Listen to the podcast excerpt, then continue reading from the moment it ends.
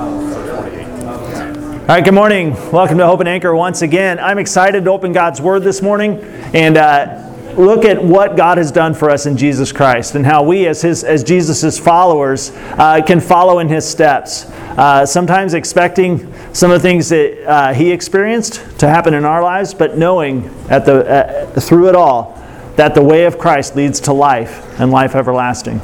So uh, we are continuing this morning in our Rock of Ages series. This is week 20, and it's interesting that uh, you know Easter happens every year, uh, and uh, as a pastor, you kind of wonder like, uh, do I write a new an Easter sermon or do I continue in the series we're in? And looking at the series uh, sermon that fell today, it fell on today, I felt like it was a it was a maybe providence. Providence might be a little strong, but. I think it was a good fit and I'm excited about today's message. There's going to be some things that are maybe a little different about it, uh, but you know, what's new, huh? So we'll get started. But today's message is called The Lark Ascending. The Lark Ascending. At the outbreak of World War I in 1914, Ralph Vaughan Williams composed what would go on to become one of the world's most beloved musical pieces. Unlike almost anything written before, The Lark Ascending turns on the unique interplay of a solo violin up against a full orchestra to symbolize, to, to kind of sh- frame in your mind the idea of a bird in the countryside. With, a, with both a haunting sense of nostalgia for a world that would, uh, Vaughan Williams sensed, would soon be lost to the ravages of war, and a hopefulness for the future, Vaughan Williams captured both sadness and beauty, loss and joy. Sort of a, a calm before the storm here at the eve of World War I. The lark ascending evokes the, the summer countryside in the last days of peace before thousands of young men were sent away to their deaths. Throughout the work, the violin, it flits and it rises over and over again, weaving a thread through the orchestral swells as a lark moving from tree to tree, between tree and sky, levity and melancholy mix in such a way that somehow gives our imagination a new vocabulary, a new vocabulary to express something deeply felt. It's no wonder then that on the 10th anniversary of the 9 11 attacks, the Lark Ascending was voted by New Yorkers as one of the top three musical pieces to commemorate the tragedy yet resiliency of that awful event, of that painful memory. Named after a, po- a poet, named after a poem by George Meredith, Vaughan Williams tells of a lark ascending, but in doing so, he speaks of so much more. Uh, scribbled at the, at the top of the original manuscript for the score, which is now lost, Vaughan Williams wrote stanzas from Meredith's poem. And those stanzas go like this read like this He rises and begins to round, he drops the silver chain of sound, of many links without a break, in chirrup, whistle, slur, and shake. For singing till his heavens fill, tis love of earth that he instills. And ever winging up and up, our valley is his golden cup, and he the wine which overflows to lift us with him as he goes. Wherefore, their soul in me or mine, through self forgetfulness divine, in them that song aloft maintains to fill the sky and thrill the plains with showerings drawn from human stores as he to silence nearer soars. Extends the world at wings and dome, more spacious making more our home till lost on his aerial rings in light, and then the fancy sings. So, this was the poem that Ralph Vaughan Williams was considering, was, was, was, was, in, was thinking of as he wrote his orchestral piece, The Lark Ascending. So here's that part that's a little different. I want to listen to, it's a 16 minute piece. And this morning I'd like to listen to three minutes of it. So you get a feel for the lark ascending, the violin flitting in and out of the orchestral piece. So we're going to listen to three minutes of the piece. So I'm going to sit there so I'm not standing here awkwardly fidgeting, okay? So uh, hit it.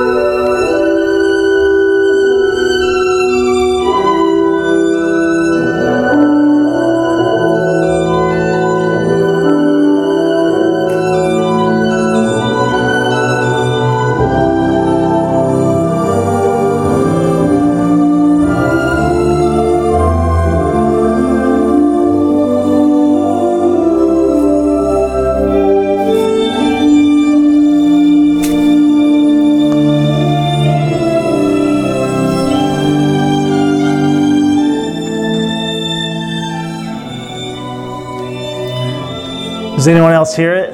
The levity and the melancholy mixed. One thing I, as one listens to the lark ascending, one thing you notice is that the lark is never lost. Sometimes it's hard to find, it's, it's, it's silent, but then it comes back, it's there. The lark is never lost. Sometimes it's quiet, other times it's just layered under the orchestra. But it's always there. The lark is always there. It's always singing. It's always rising. It's always hopeful and it's always overcoming somehow. This is what I love about this piece of music. Has anyone heard that before, The Lark Ascending by Vaughan Williams? You will now. It's great. I love it. The one thing I love about this piece of music is how it resonates both with the human experience, but also with the wisdom we find in Scripture. The thread of, of loss yet hope, of sorrow yet joy. It seems to punctuate much of the New Testament, and especially Peter's letters that he wrote to his first century readers and that he wrote to us. Throughout his first letter to his fellow followers of Jesus, he has returned often to this theme the theme of suffering well and holding fast to your faith.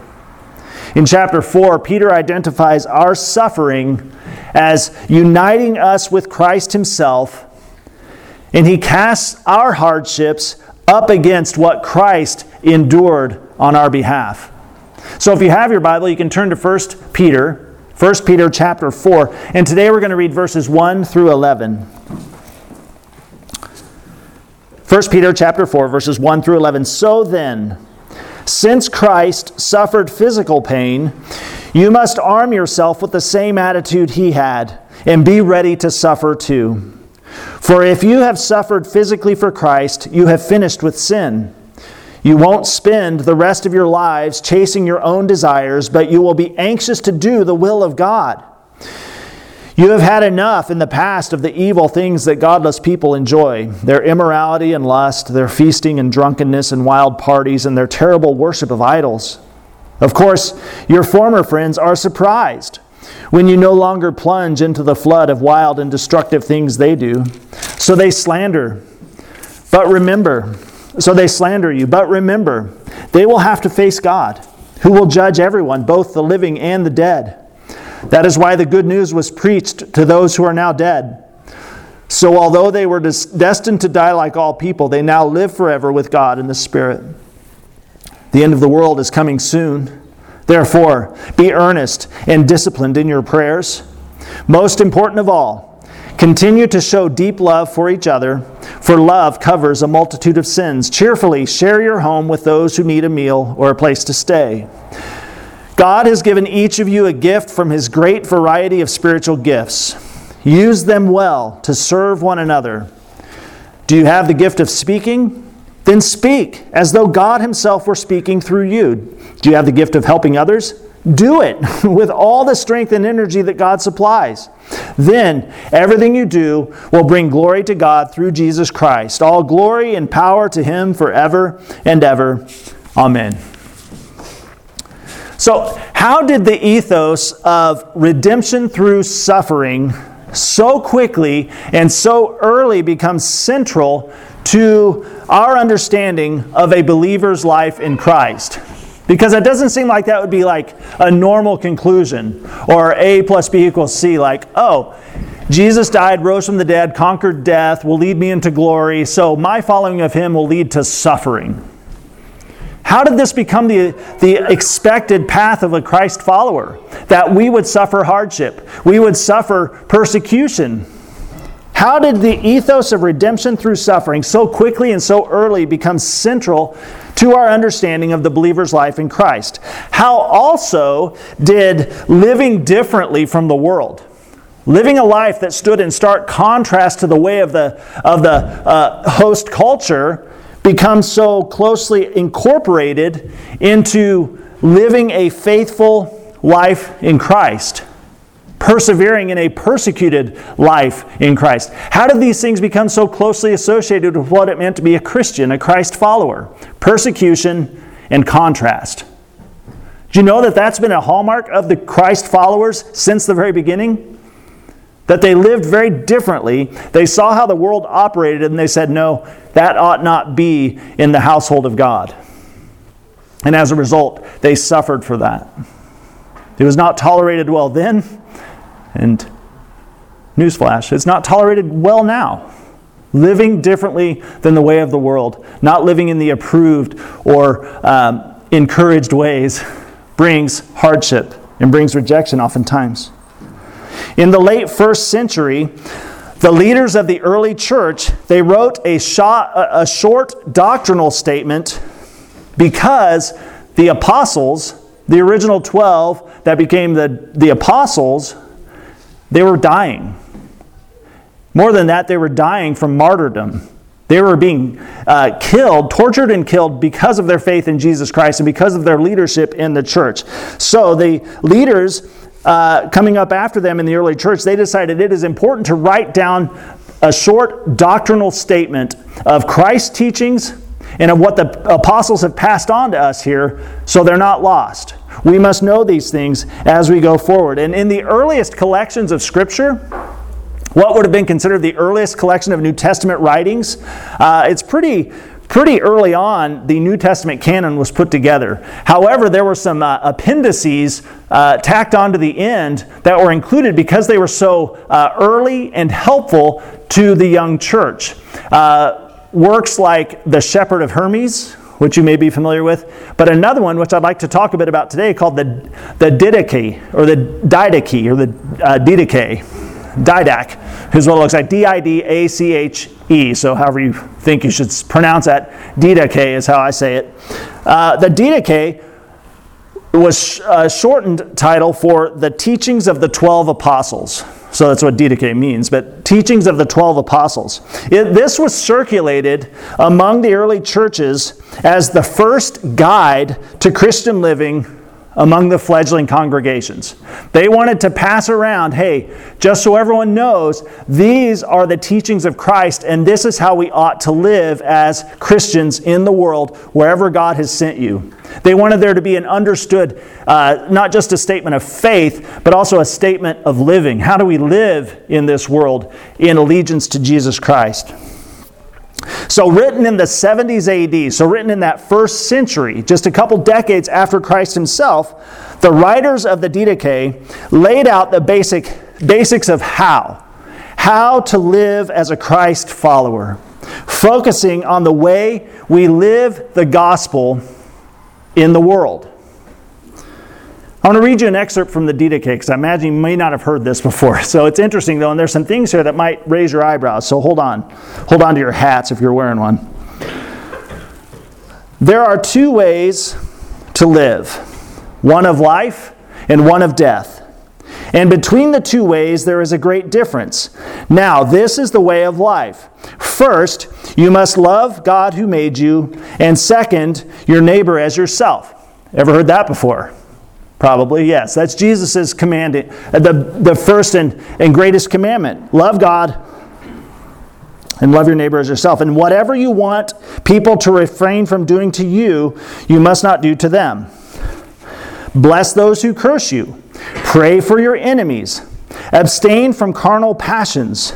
Give to everybody who begs from you and asks for no and ask for no return.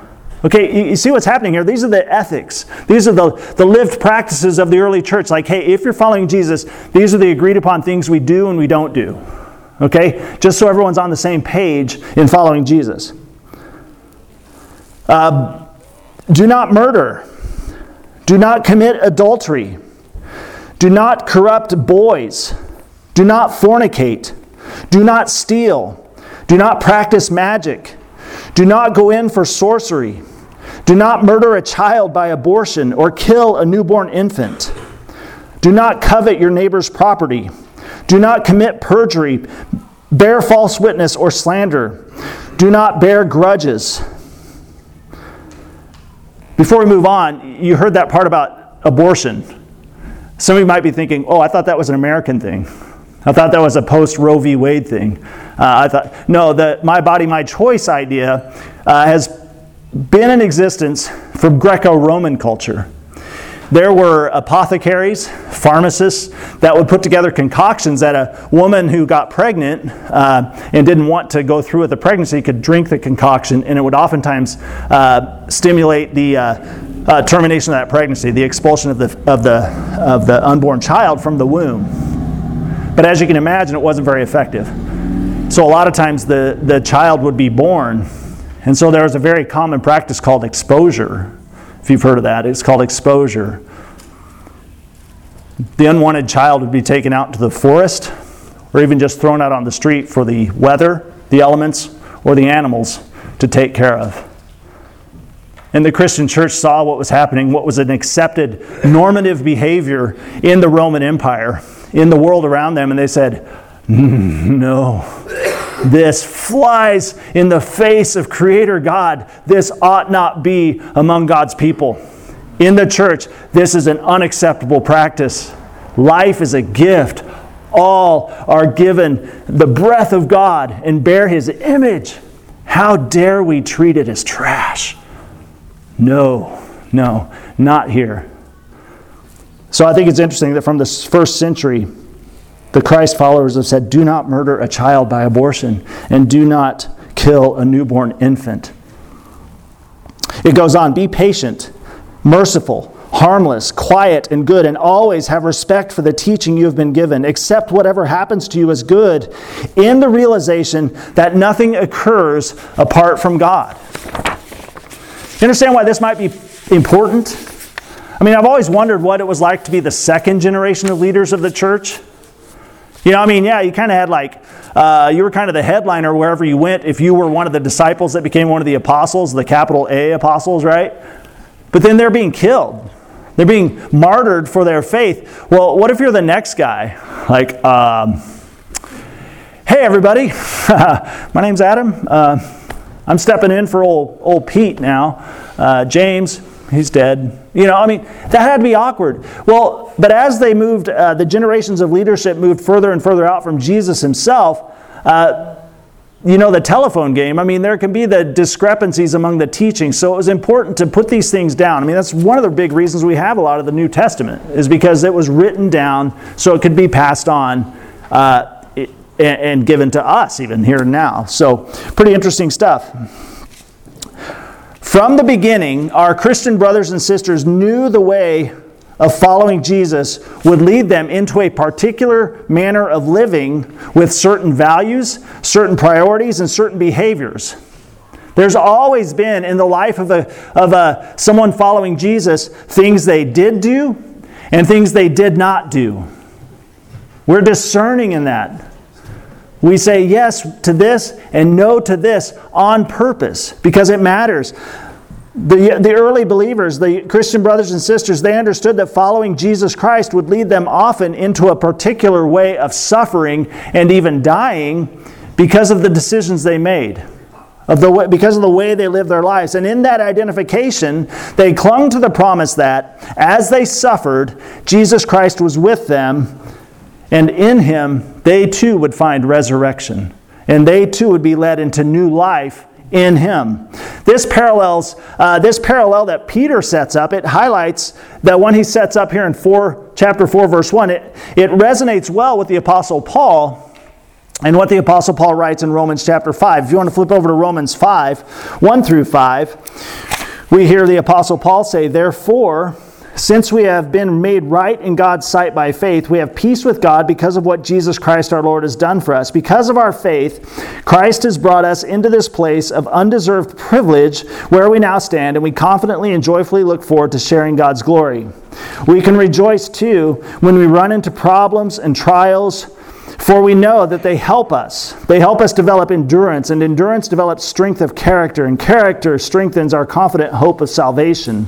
And this hope will not lead to disappointment, for we know how dearly God loves us because He has given us the Holy Spirit to fill our hearts with His love. You see the parallel he's under he, Paul understands here too. Faithfulness leads to hardship, but God uses that hardship to develop endurance perseverance, maturity in us. Both the Apostle Peter and the Apostle Paul recognized that suffering for the faith in Jesus, suffering for faith in Jesus Christ, provided a baptism of sorts, which leads to sanctification. It leads to our salvation. We stand confidently, looking joyfully to sharing God's glory. Rejoicing as we face troubles and trials. Why? Because they grow us in Christ's likeness. Now, I think we've heard that a lot, but do we understand that? That God can take all the things that happen to us, the good, and maybe especially the bad, the difficult, those low times, those walks through the valley of the shadow of death, and use those for His glory and for our good in a way that we can't even imagine sometimes. He will take those things and grow us in Christ's likeness. This dynamic, it animated the early church, punctuating their perspective, so much so that even that Paul, the apostle Paul himself, he longed to know Christ in his what? I want to know Christ in his suffering. That's such a strange statement. I want to know Christ in his suffering, understanding that through it, he would discover and experience deeper and deeper union with him. Look at, let's look at that. Uh, Philippians 3. Philippians 3, uh, 7 through 10. I once thought these things were valuable, but now I consider them worthless. All these things that I had identified him before, all the things that had uh, given him status uh, and social capital, all these things, I once thought these things were valuable, but now I consider them worthless because of what Christ has done. Yes, everything else is worthless when compared with the infinite value of knowing Christ Jesus my Lord. For his sake, I have discarded everything else, counting it all as garbage so that I could gain Christ and become one, one with Him. I no longer count on my own righteousness through obeying the law. Rather, I become righteous through faith in Christ. For God's way of making us right with Himself depends on faith. I want to know Christ and experience the mighty power that raised Him from the dead. I want to suffer with Him, sharing in His death, so that one way or another I will experience the resurrection from the dead. So unusual. Powerful and beautiful, too. I want to know Christ. I want to know the power of his resurrection, but I want to know his suffering, too. I want to be united with him, even in his suffering. There has long been an intermingling of difficulty and resiliency, of suffering and of joy playing in and through the Christian pilgrimage that we are all on if we're following after Jesus. Expect it. Like a lark ascending, there is a tune that plays in each of our hearts that reminds us of the joy ahead, despite the scorn and the slander we may, we may face now in this world. Because our ears are tuned to the song of salvation, playing up against the brokenness of our world, we are not overcome and we daily pursue hope. Lifting our eyes and lifting our hearts ever heavenward, we find the promise that when we've suffered for Christ, sin no longer has a hold on us. That becomes a mark, a baptism of sorts, that I belong to Christ. I'm suffering in His name. I'm suffering because of my faith in Him. And somehow the power of sin over us starts to fall away. We daily trade the pursuit of our desires, our selfish desires, for God's will, doing away with those wild and destructive things which marked our lives before, things that led to death, immorality, lust, gluttony, drunkenness, debauchery, and idolatry. Our rejection of the world's death dealing ways leads us to become then objects of scorn and slander. You remember how it was in middle school or high school? That student that just did things differently, they dressed differently, they didn't go in for the normal things. How did we treat them? How were they treated? Oftentimes they were bullied. They were rejected because they were different and they were other. And so that behavior, that difference had to be squashed with ridicule and with shame. And guys, in, in a lot of ways, we never outgrow middle school in our society. We never outgrow high school. And I think we're just kind of getting worse at that. It's becoming normative now to treat people like we did in middle school in our society. And that's kind of sad. But you notice that difference draws ridicule. And it will do that in your faith as well. You'll become the object of scorn and slander, but we must keep God's coming justice in view, trusting His promise and knowing that, that we are suffering for Christ, but we're also suffering with Christ. In our hope and our future, it is secure. And here's one final thought I'd like to leave with you. Just as in the lark ascending, just as the lark in, in Ralph Vaughan Williams' work is held aloft by the orchestra uh, behind and below, so also is our Christian hope held aloft and shared by the gifts and the care of each member. As we read through this passage from Peter's letter, did you see how it ended up there? Drawing us back into the community of faith, back into the fellowship. He's like, hey, hold fast, suffer well, but don't do it alone. Calls us back into the fellowship. Verse 10, look at that in uh, 1 Peter 4:10. He says, "God has given each of us or each of you a gift from his great variety of spiritual gifts. Use them well to serve one another. God has given every believer when you come to faith in Jesus Christ, rest assured, you've been gifted in a certain way to serve in the family of God. To go out and express the gospel and the, and the kindness of the Lord in the community. You're gifted. You're skilled by God. God has given every believer one or more gifts from his rich variety of spiritual gifts, which were intended to contribute to the chorus, intended to contribute to that orchestra.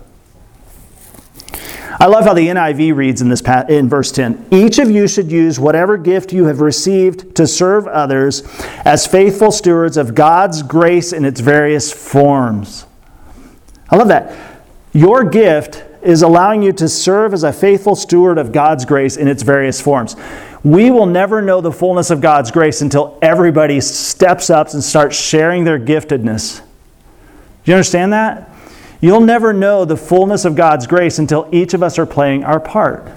You have a particular way of showing God's grace in this place, in this community, that only you can share. God's gifted you uniquely. He's entrusted a treasure to you that can be shared in the family, and it ought to be. Otherwise, we'll never know that aspect. We'll never see that facet of God's grace in our midst. I mean, selfishly, I don't want to miss that. I want to see your gift. I want to see God's grace through you. I learn more about God's grace when you live faithfully sharing that gifting. Is that exciting? I mean, is that, it should be encouraging, right? If we are to know the full expression of God's grace in our midst, if we are to persevere and to discover His strength and unity, each and every person in the church must be playing their part and lending their notes. You must be lending your note. Otherwise, the piece falls flat. It becomes thin and incomplete. And here's the rub as long as it's left up to gifted pastors and motivated ministry leaders to play all the parts while the congregation spectates, the song of God's multifaceted grace express, expressed among us will be thin and incomplete. I mean, we need to hear that, don't we? As long as it's left up to gifted pastors and motivated ministry leaders to play all the parts while the congregation spectates, the song of God's multifaceted grace expressed among us will be thin and incomplete. What a shame. That'd be a sad situation. The lark ascending here in this tumultuous time and place, threading a beautiful tune of suffering and hope, of sorrow and joy, it requires each of us to play our part. Your spiritual vitality depends on it. My spiritual vitality, it depends on us. We must all play our part. We are not meant to suffer alone. We show up and we share we discipline ourselves to pray together. We show deep love to one another and we open our homes, we open our lives, we share our lives with all those in need. And when we do, rest assured, we bring glory to God through Christ Jesus while we wait. And so, Maranatha, come, Lord Jesus. Let's pray. Father, thank you. Thank you for that encouragement, that motivation we need to know that uh, the path of following Jesus, our risen Lord and Savior, is not always easy, it's not always comfortable. But your plan is always at work to grow us and to strengthen us, to develop in us Christ likeness and spiritual maturity. And God, that you've not called us to that on our own, that we're, that's not the, uh, a puzzle that we have to solve uh, each for ourselves. We can rely on each other. We must rely upon each other. That in the context of the local body of faith, the local body of believers, we can lean on you and we can learn about you as your grace is expressed through each person through their various and unique giftings. God, show your grace here. Lord, as we go out into the world, may we be a people who uh, truly believe. There's a depth and a durability to our belief, but that belief is directing how we live our lives. That we go out and we're truly equipped and willing to be a city on a hill, a contrast culture within our host community. That people would understand and know that as a follower of Jesus, we are living, uh, walking a particular, specific path there are things we'll do and we will not do because our heart is set on glorifying God, our Maker. We will live according to his expressed will, that which has been expressed to us through his word and through his Holy Spirit. God, I pray you to, on this Easter Sunday, help us look to Christ and his sufferings and know that through his sufferings come our salvation. And that we, with the Apostle Paul, we would desire to know Christ in power, but also we would desire and be willing to know him in his suffering so that we too would be raised up and discover afresh and in its fullness salvation. Lord, we make this prayer in Jesus' name. Amen. Hey, we're going to worship a little bit more, but before we get singing and stuff, here's a time for you to sit and engage with the Lord. Spend some time in prayer. Lay these things before Him and say, God, have I understood that the path to following Jesus is hard, that the difficulty is not always a sign of my disobedience or my uh, doing things wrong. Maybe living faithfully and doing things right will lead me into hardship. I mean, disclaimer there's a lot of Christians doing dumb things that have nothing to do with Jesus right now. People are getting scorn, uh, Christians are, are receiving scorn, rejection, and persecution because they're being dumb. I mean, God's not honored by your dumbness, I guess is maybe the key takeaway phrase. But if we are living according to Scripture, understanding that ours is to live in the way that Jesus has commanded us to live, when that brings scorn and that brings rejection, persecution, hardship, and even death, we can rest assured that we're safe. And that through faith in Jesus Christ, God will bring us safely home. So know the difference, uh, I guess.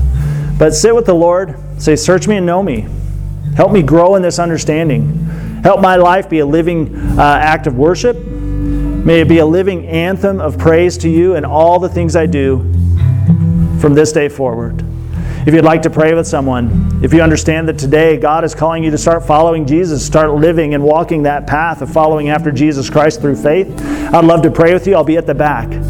But here's the thing make the most of this opportunity.